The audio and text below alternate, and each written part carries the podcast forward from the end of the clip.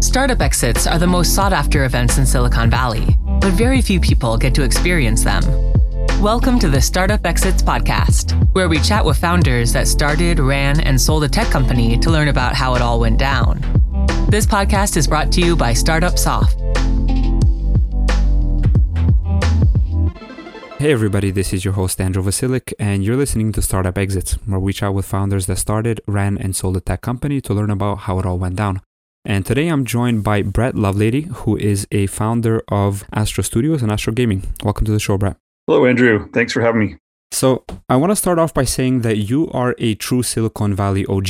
Uh, you came to the Bay Area in the late 1980s. Uh, you started two very successful companies. One of them you started uh, in around mid 1990s. It is a design studio called Astro Studios. Uh, over the years, it has become one of the probably well known design studios out there. Uh, you worked on some of the biggest companies in the world, such as Apple, Facebook, Nike, EA, Microsoft, received the most prestigious awards that a design studio can receive, such as Red Dot, uh, Business Week Design of the Decade decade. Uh, and then you, about 10 years later, you went on to start a brand of your own uh, in the gaming space called Astro Gaming. Uh, you released, manufactured, designed, and released uh, headsets for professional gamers. Uh, eventually became an official headset of the Major League Gaming. Uh, you, the company was number 13 on the Inc.'s 500 fastest growing list, uh, which was then acquired by Skullcandy and then a few year, years later by Logitech.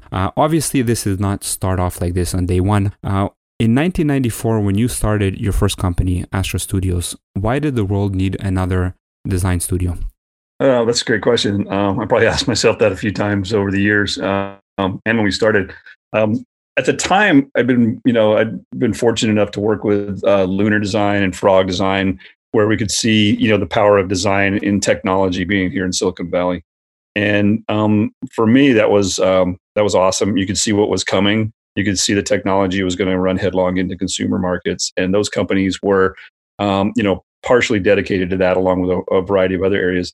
But I also wanted to tap into, um, I guess, a broader spectrum of consumer markets.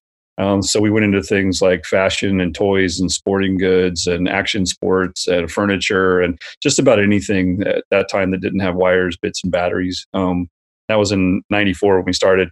So I felt like Astro could come in and be what I would consider a bit more um, counterculture, street culture, design culture, and very much design driven in, in what we were doing. Um, you know, and, and, attract, if you will, technology companies over time that wanted to be more relevant to um, you know real everyday people. Um, and so that was one of the biggest motivators for setting up Astro. Um, the second part of that was I felt like design consulting um, wasn't always magnifying the potential um, of the design industry, um, thinking a bit more as a service as opposed to leading the discussion and defining you know greater value in business or you know um, IP or brand building. Um, and to do that, I needed my own place and my own uh, perspective. Um, so we put out the the sign that said Astro Studios and uh, in Palo Alto in those days, and started uh, started consulting. So you had a very like anti-tech kind of approach, but the, the intention was to to get after tech, to get tech clients. Uh, and this 1994, this was essentially pre-internet, you could call it. Uh. Did you have an intention of focusing on these new internet companies that were coming out, or did you not think the internet was going was going to become a big deal? But you know, I think when you're in it and you're living it real time, we were very aware. But we started in 1994, you know, the dawn of the internet, right? The, it was kind of the first couple of years, and you know we're watching things like you know netscape bubble up and you know we're talking to the guys from yahoo when they were stanford students about their identity system or you know you're hearing about this google program for search engine and like wonder what they're searching for and you know it's like all kinds of things that were very basic at that time. Um, it was very exciting. You could kind of feel the you know everything happening. Um, but we came out of the world of tangible goods right? So industrial design brand development packaging retail manufacturing um, you know, and so the internet uh, and the idea of like e-commerce and services was really nascent, and was only because we happened to work with a few really cool companies did we start to get uh, an early perspective. Um, one of the things that most people don't even know about Astro is we actually uh, designed Electronic Arts' first website, um, which was uh, you know as graphic designers working with their IT guys and their their CIO to basically put a an EA you know brochure online. And even putting something online was like, well, what does that mean? Like, well, probably like a brochure you put online. you know, it's like it was that early on. Um, but being in being in the front seat for those things, um, you know, it was swirling, man. It was just like it was bubbling and growing and growing. And so that swept us along, you know, into the 2000s pretty, you know, pretty much daily. Besides uh, designing the first website for EA, uh, you guys worked on some incredible products. You contributed to pretty much what the design of what Xbox 360 looks like now, uh, as well as a bunch of Alienware PCs and laptops, Nike watches. Uh, over the years, what would you say are some of your favorite products or problems that you worked on? Wow, you know, we're we probably we I know we've delivered over 500 products and about 100 brands to the marketplace. Um, so it's a little hard to pick only the favorites, uh, but you did touch on the ones that I think impacted our business some you know the most in the early days in the uh, in the early 90s in the mid 90s uh, we developed a relationship with Nike um, to become um, essentially sort of like their scout team into new new categories. Now, the first one of those was the watches that you mentioned, but over about 18 years, we actually you know designed their first watches, uh, partnering with Seiko. We did their first hockey helmet after they bought Bauer Hockey. Um, we did a lot of we did their first golf club when you know when they wanted to get into golf clubs. Um, with their internal teams. And so we sat sort of at the crossroads of working with outside partners, but introducing Nike into new spaces. Um, for example, the the Triax watches that we created, um, you know, we got a lot of accolades for like you know design of the decade and you know and all kinds of things that brought us a lot of attention. Um, but it was actually Nike's first electronic product, and so we were you know in a position to help explore those all those different avenues with them. Um, and then that was bookended by the Fuel Band, right? So the Nike Fuel Band, you know, being the first fitness tracker. Um, so when I talk about projects, it's kind of hard to. It's almost more like like a Nike was like just a very substantial client for us that set the tone.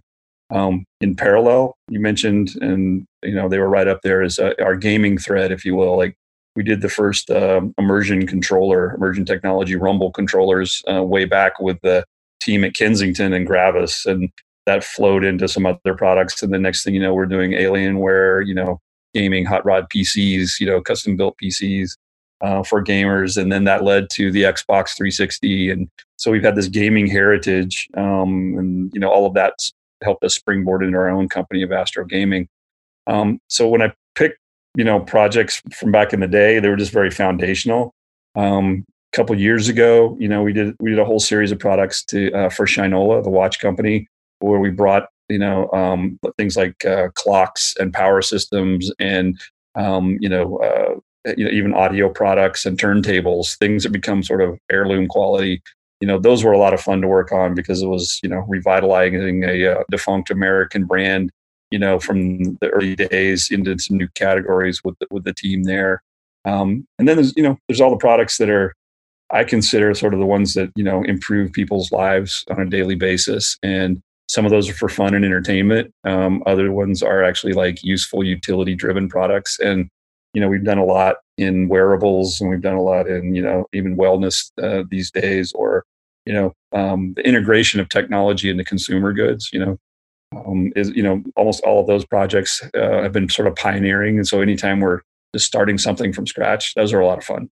Another one of your well known clients is Apple, uh, and you have known and had a chance to work with Jony Ive uh, over the years. You guys have somewhat similar careers. You're now considered uh, both leading figures in the world of product design. Uh, what was it like to work with johnny Well, that's uh, you definitely hit the way back button on that one, and I appreciate it. Um, Jony's a great guy. Um, when we first met, we were just a brand new studio, and um, if you know your Apple history, they had a little product called the Newton uh, that was on the verge of you know of kind of flaming out. Um, but it was the first big PDA handheld. But they had a great operating system that they wanted to explore. So um, we were brought in by the leadership down at Apple Design at the time. Um, a couple of really good folks, uh, Robert Brunner and Ray Riley. Um, you know, a couple of icons in the industry around here. They brought us in, gave us the project, um, and this was about the time Steve Jobs was coming back, and so um, you know, Jony had come over from, um, I think it was Tangerine in London, another small firm, and he was the program manager on the project. And so as all this transitioning was going on, you know, he inherited our project, which was to take this uh, Newton operating system and explore other uses for it that wouldn't be PDAs. So, you know, we were doing set top boxes and hypermedia devices and smart backpacks. And, you know, we were exploring a lot of stuff in the early 90s to, to help them take advantage of this portable operating system. So, very long answer to your question is now Jony was there as, you know, a contemporary, you know, design manager, um, very thoughtful, excellent designer. Um, I'm, I'm not sure he even knew what his career was going to be at Apple at that time. And so it's been really fun to, you know, uh, check in with him and track kind of his, you know, his his growth in parallel. I've always felt like I was the one, you know, of those guys that was on the outside, you know, free flowing, where he was like, you know, in the in the ivory tower, you know, working really hard to change the world from you know one brand, and we were trying to influence, you know, hundreds. And um, you know, in that regard, I think there's a bit of a there's a bit of a design brotherhood in, in you know in the Silicon Valley headspace at that time that you know permeates the Bay Area. Um, you know, and, and Jony's always been one of those guys and very accessible. You know, very um, thoughtful in his you know in in all the you know all the follow up uh, interactions we've had. But as of Apple and Astro, um, most of our work trailed off um, when Steve went back and Johnny took over and um, they reset sort of how they do things, which is you know all the way back to the mid '90s. So. So all of these, like Apple and all of these companies that you've mentioned, these are huge brands. Uh, do you guys work with large corporations mostly, or is there any startups that you guys work with as well? Um, we do both. Um, we're about, I, I, call it an 80-20 air fuel mix. So about 80% are with, you know, you know, established companies and big brands. Then 20% that's, you know, very much entrepreneurial or working with startups um, some funded, some not funded, some pre-funding, if you will. Um, and so, yeah, full spectrum. Um, and what's kind of nice about that is a lot of our big companies want to act like startups, and you know, often are spinning off new innovation teams or, or new sub brands, and so they, you know, they act like the startups, and so we have experience there. And then obviously the startups hope to grow into you know some of the uh, the larger brands, um, you know, with with broader portfolios. So I mean, on, on a fundamental level, there's there's overlap between the needs of startups and um, like a startup needs a designer, a startup needs branding and UI UX, and so does a, a, large company. But the way that these the way that a startup and a, and a large corporation uh, work are, are can be very different. With your experience, how different is it to work with a startup versus a large company uh, as an agency?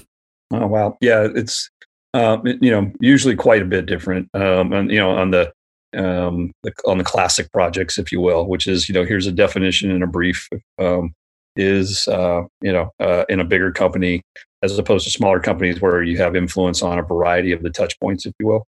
Um, one of the things that um, you you maybe know should know about Astro is because of our um, desire to be in consumer markets and, and even you know collaborate and launch our own brands eventually when we started um, we've always had brand communications or brand identity work um, as part of uh, the company. So the three pillars for us have been brand, uh, industrial design, and experience design. And you know, in there is packaging and UI and UX and you know consumer insights and all kinds of things. But but those three pillars kind of have lasted from you know the beginning. And a big part of that is if you have a great product concept, you still need to put it into context, which is to give it a name, to give it a brand, an identity, a system built around it, maybe even packaging or out of box experiences.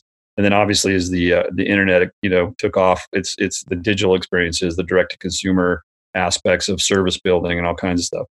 So a little bit long answer again, um, but the idea is like we we you know are involved in all of those areas. And what happens now is like a startup will come to us and it's sort of like, yeah, sure, we can help design your product or we can help design and even define your brand.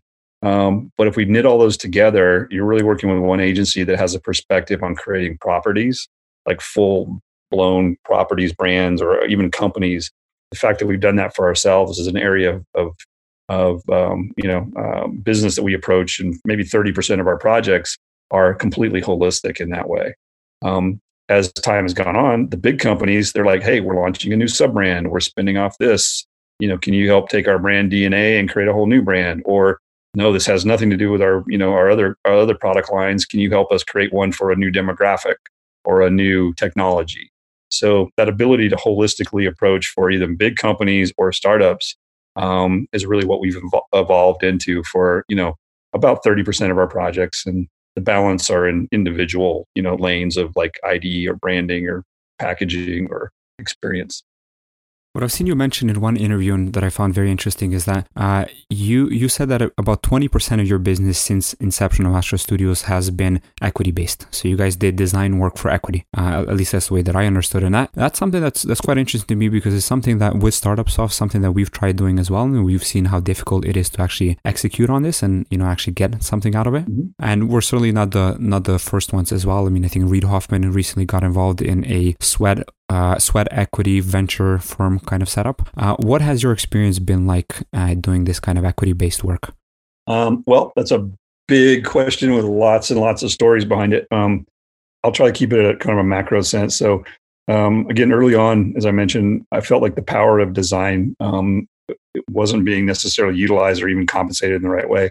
So, when I set up Astro, I said that we're going to dedicate our time to um, to doing equity based programs. What that means, by the way, is you know everything from two guys with a big idea, and you know maybe they've got venture capital or not, and you know we could join in and, and work with them if they couldn't necessarily pay full fees. Maybe we would take some equity, or we would set up a royalty arrangement, or do reduced or deferred fees. So what that illustration is to me is like is basically being flexible on ways to help people get started and get moving um, that also align with our business model that we we we could you know either benefit from or um, at least you know help them get up and running. Um, you know the same thing with our own ideas of our licensing those own, our own ideas or you know spinning them off and you know gaining our own venture capital and, and turning them into separate companies. So it was a bit of staying in that perpetual, you know, startup headspace, but then also having the utility, the mechanisms, and the business background in order to like craft the right ways to do that. Um, it is a different different model. Um, it's a different type of even design and development work. Um, you're quite often, you know, uh, you know, dealing with entrepreneurs that maybe have done it or never done it.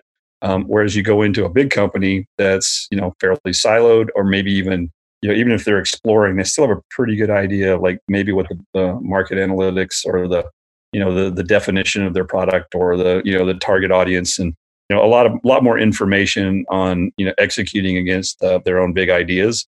So those projects are definitely more crafted you know laid out um, following a process that's a bit more traditional.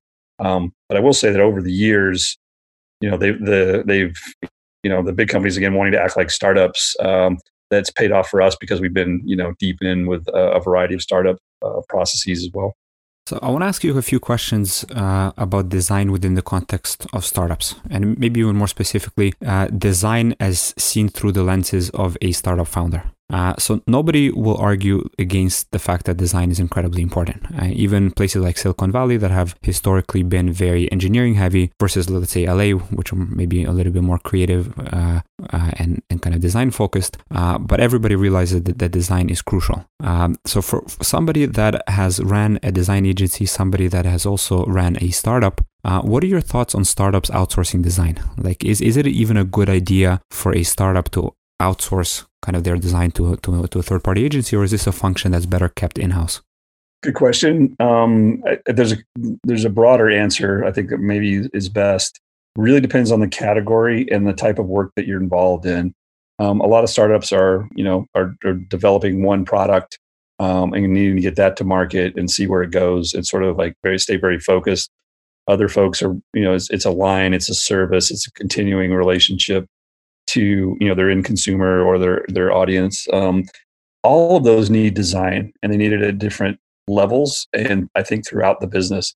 Um, if you really look at most successful consumer oriented companies and consumer facing companies which is the majority of the work that we do um, it, you know design doesn't go away it doesn't really stop um, and so we're big believers that you need design in the c suite you need you know chief design officer or chief innovation officer. You need somebody who's been you know tasked with all the touch points and all the development oversight of strong brand building um, you know whether you're making a physical product or a service or you know um, anything in between or or or connected. And so big believers that you know design should be at that at that level and not just a service of marketing or operations or engineering for example. Um, and a lot of that has to do with the strategic thinking that I think design should be focused on, not just the production development side of it, but planning what's next and helping visualize and inspire people in, in inside organizations. And design has been set up as a as a discipline in, in a macro sense to to be the be the catalyst for those things.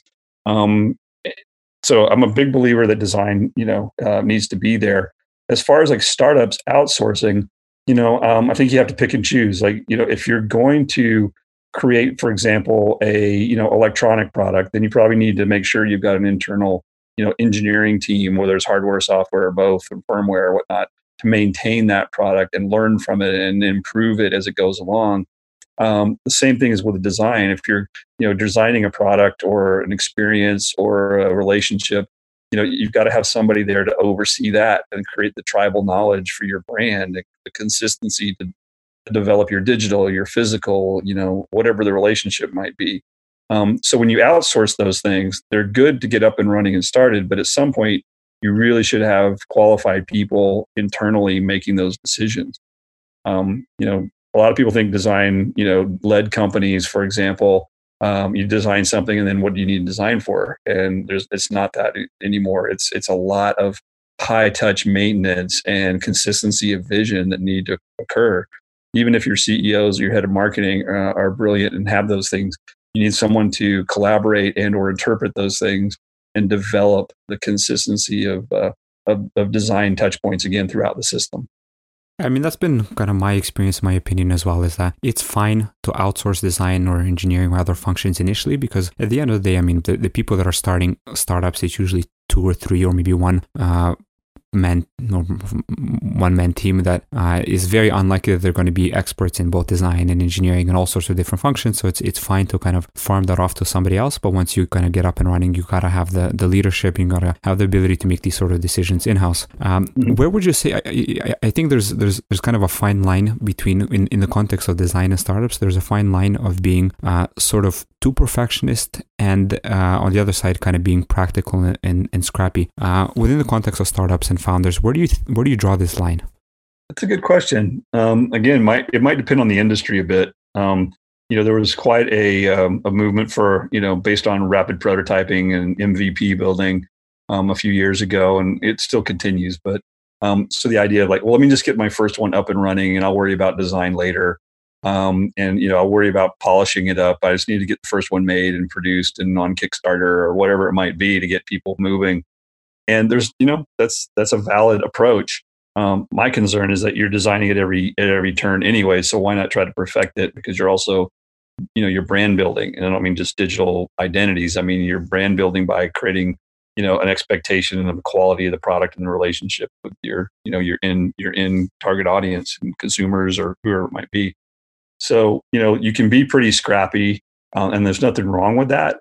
But a little bit of design goes a long way. And the right amount of design, I think, adds a ton of value, um, even if it's, you know, venture capital value um, uh, improvement or it's, um, you know, in, the eyes of the consumer that just says, oh, this is an expectation. I'll pay more because they're more premium or they're more polished.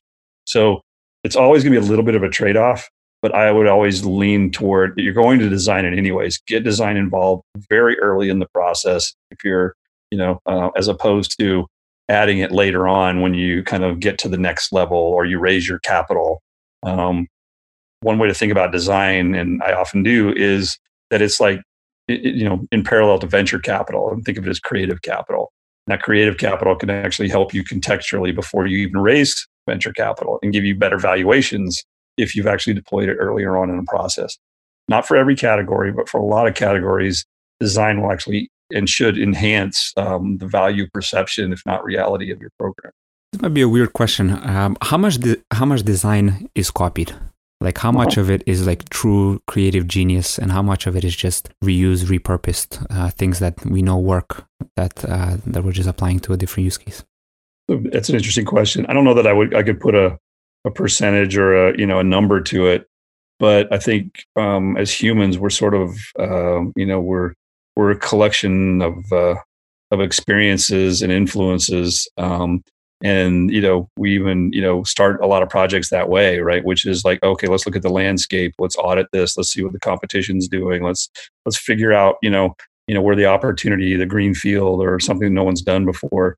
Um, it's hard to absorb all of those things into your you know your mental hard drive and not reflect those back in some of your work um, i mean i think every artist and designer and engineer in history is you know building off of those same sort of influences or education they may have. Um, when it gets into copying and you know and obvious copying that that's that's a rough area right? I think designers rightfully so get pretty worked up and offended when you know when they uh, you know when that, that's the perception.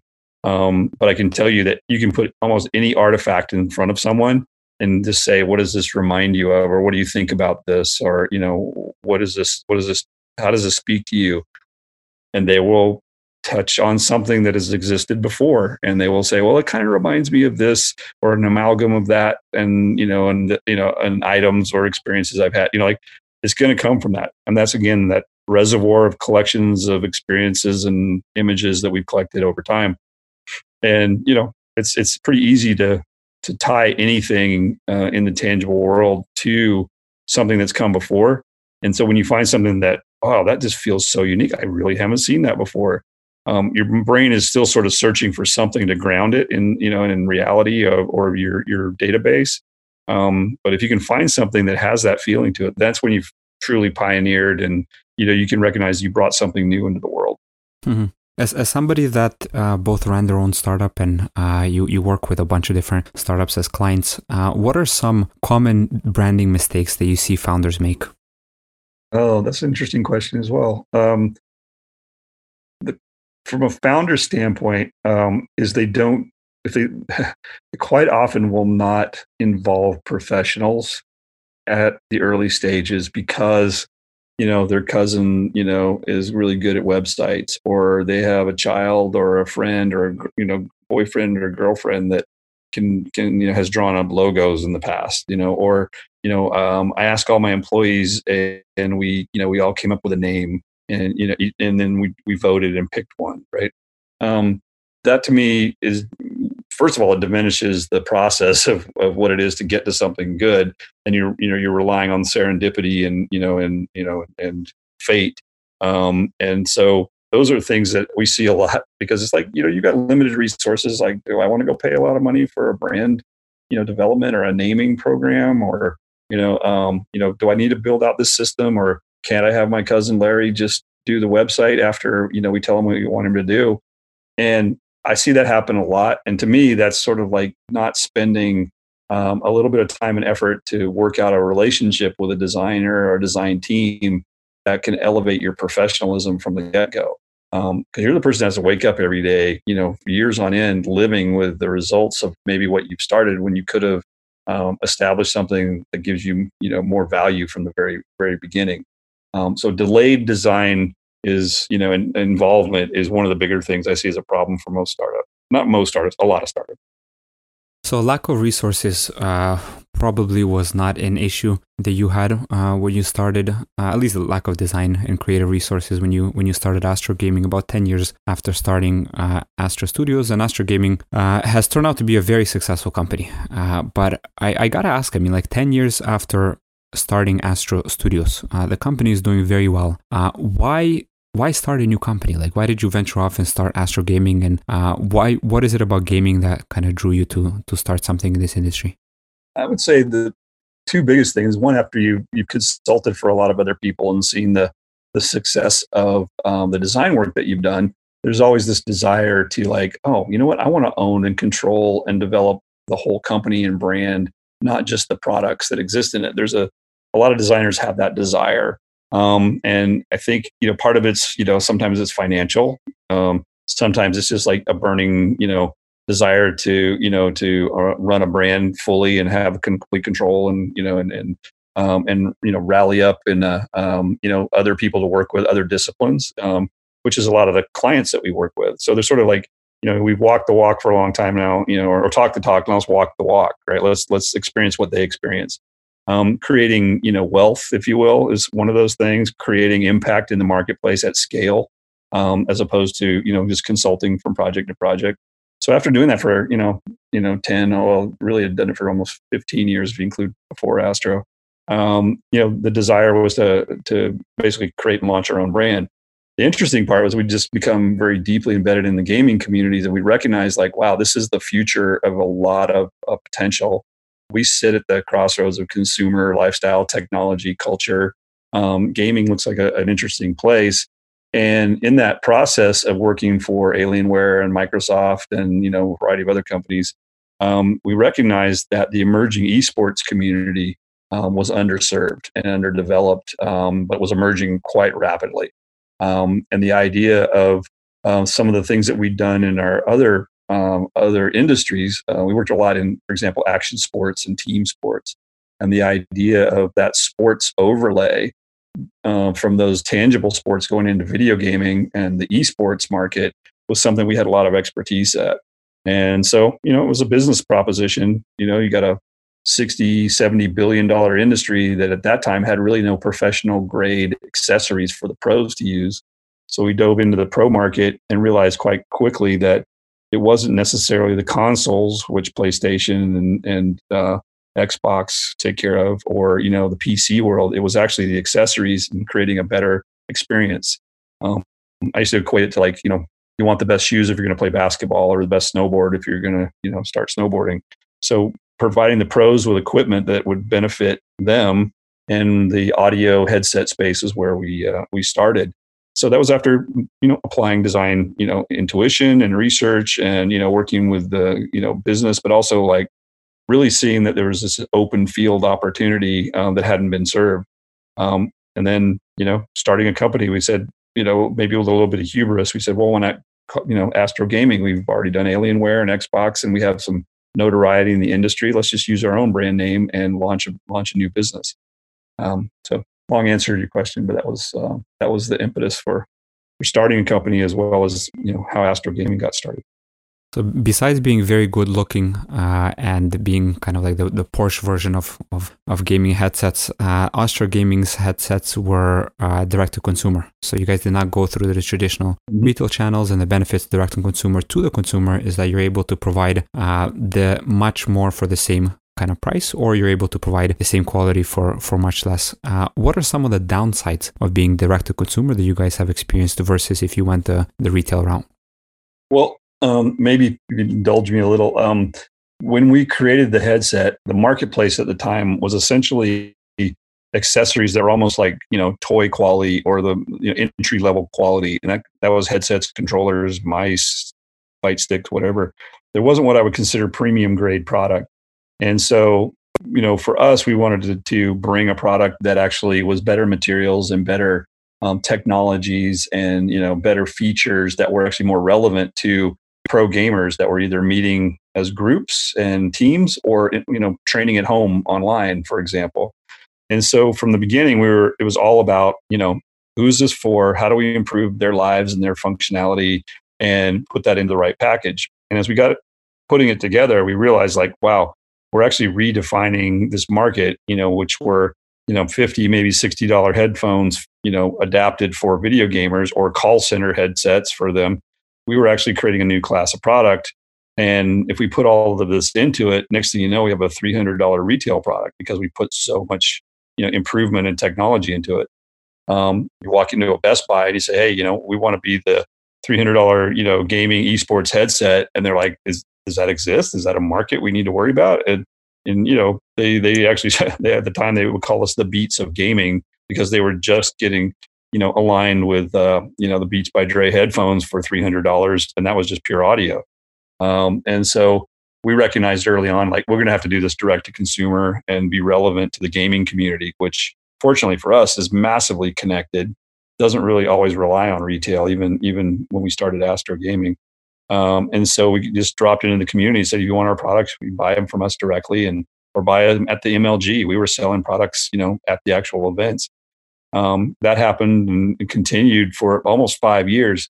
Um, in the middle of that, Best Buy came knocking and said, "Okay, you guys have proven that there's a market for $300 gaming headsets uh, with all of these features and all of these, you know, kind of new functionality that we didn't even know gamers wanted, but you guys have proven that out.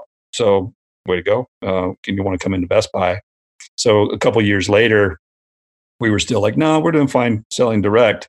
Uh, but we knew to get to even bigger scale, we needed to go to retail. Um, we didn't have a ton of retail experience. So we started looking around for partners to do that with. Um, talked to actually about 12 companies that you know funneled to six, funneled to three, and even funneled down to uh, teaming up with Skullcandy uh, pre-IPO, um, so that we could you know leverage their uh, retail expertise, which was massive and already global, um, to um, launch the Astro brand into retail.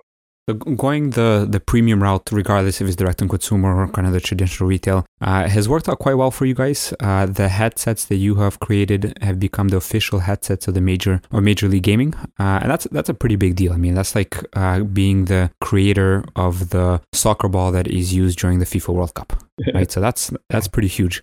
Uh, and a couple of years later, the company was acquired by uh, by Skullcandy. Um, what was the reason behind selling Astro Gaming. I mean, you guys were growing, and you know, you you you were essentially creating, from what it sounds like, creating a new uh, premium grade accessories for gaming market. Uh, you were the official headset of MLG. Why sell to Skullcandy? So a couple things, um, and I touched on them a little bit, but uh, as we were growing quite rapidly, um, we were also needing to raise capital. We raised capital um, in the you know dreaded 2009 and 2010 timeframe, which, uh, as you recall, the uh, I guess we'll call it the downturn at that point. Um, you know, it was expensive capital. Um, hardware, even in Silicon Valley, wasn't as in vogue, if you will, as software. Um, so you know, we we basically leveraged the company to continue to grow quite a bit. And as we got into that process, it became pretty obvious that the scale and to create the you know the return for our investors and whatnot, we needed to to go to retail. Um, that process that I mentioned, we ran by talking to a few folks to say, hey, you know, do you want to help us get to retail and you know even invest in the company um, resulted in the fact that all these companies wanted to just buy us instead. Um, and we've known the Skullcandy guys for a while. They were um, had just you know taken off like a rocket. Um, we're very much in sort of the the lifestyle lane of of um, you know consumer goods, if you will. Um, and they were set to go public. And so we actually sold the company in 2011 to them about four months before they went public, uh, and you know, in order again to go to retail and to experience that the growth um, that we could actually launch into Europe, we could launch into um, to Asia and Australia, and and expand the brand pretty rapidly.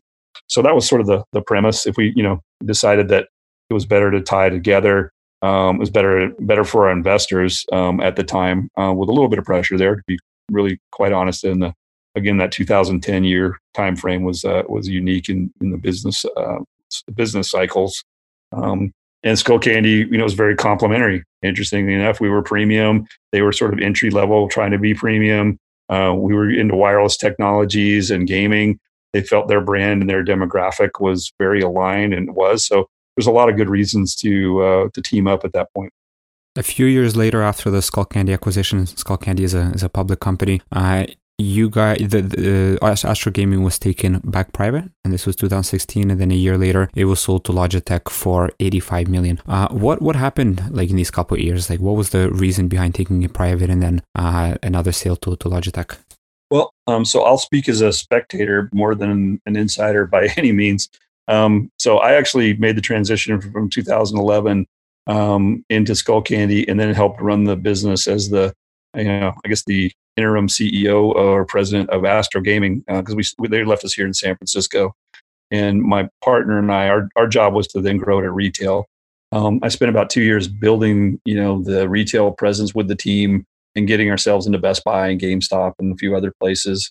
Um, and so when I left, it was about a forty million dollar give or take um, uh, revenue rate for Astro.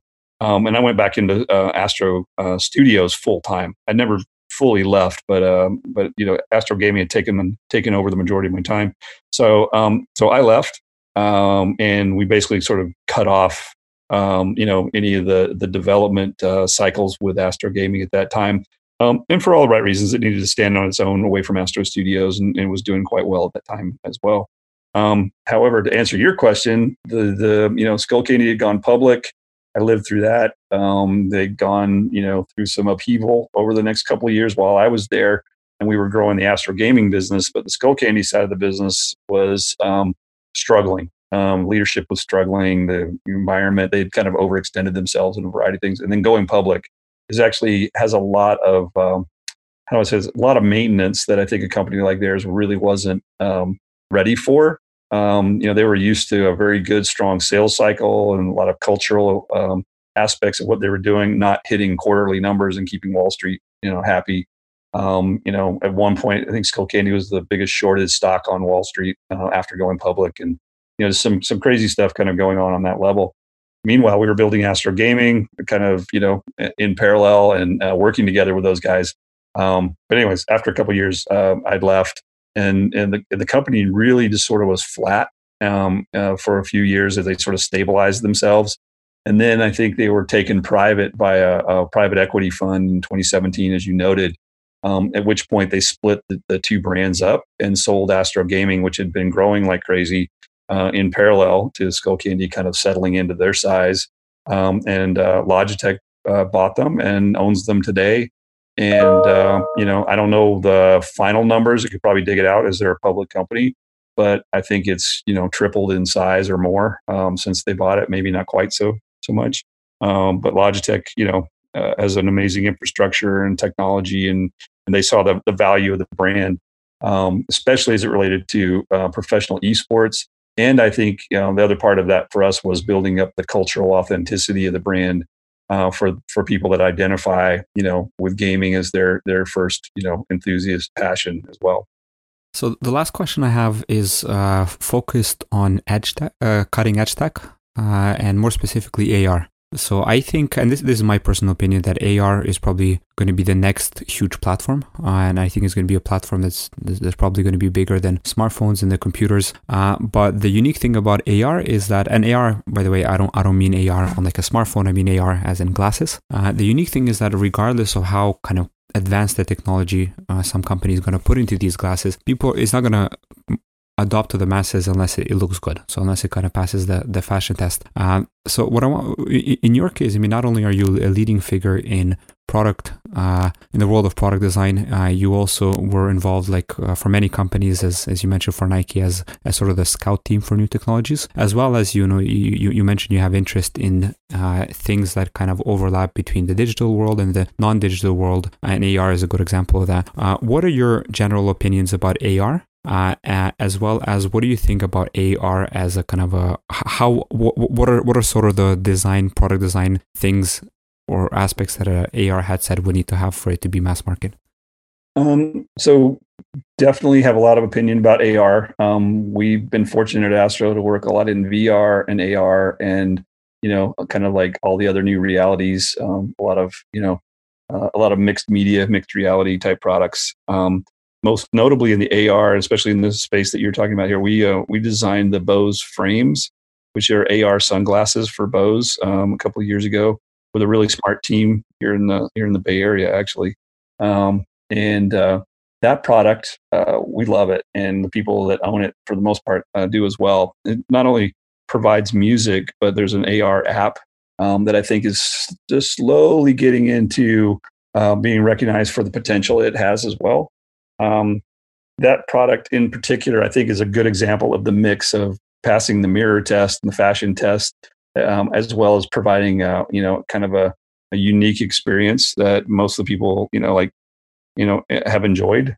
Um, but we've worked in, you know, a variety of things, have HMDs uh, of all sorts, fully immersed uh, VR, as well as some other AR products. And um, I'm right there with you. AR, I think, is going to be um, the most useful um, the most ubiquitous of um, sort of this, you know, the augmented reality space or the augmented experiences or, you know, sort of the on call um, technology enhancements, the predictive aspects of, of, of, technology helping you out without having to look at, you know, your, your phone screen.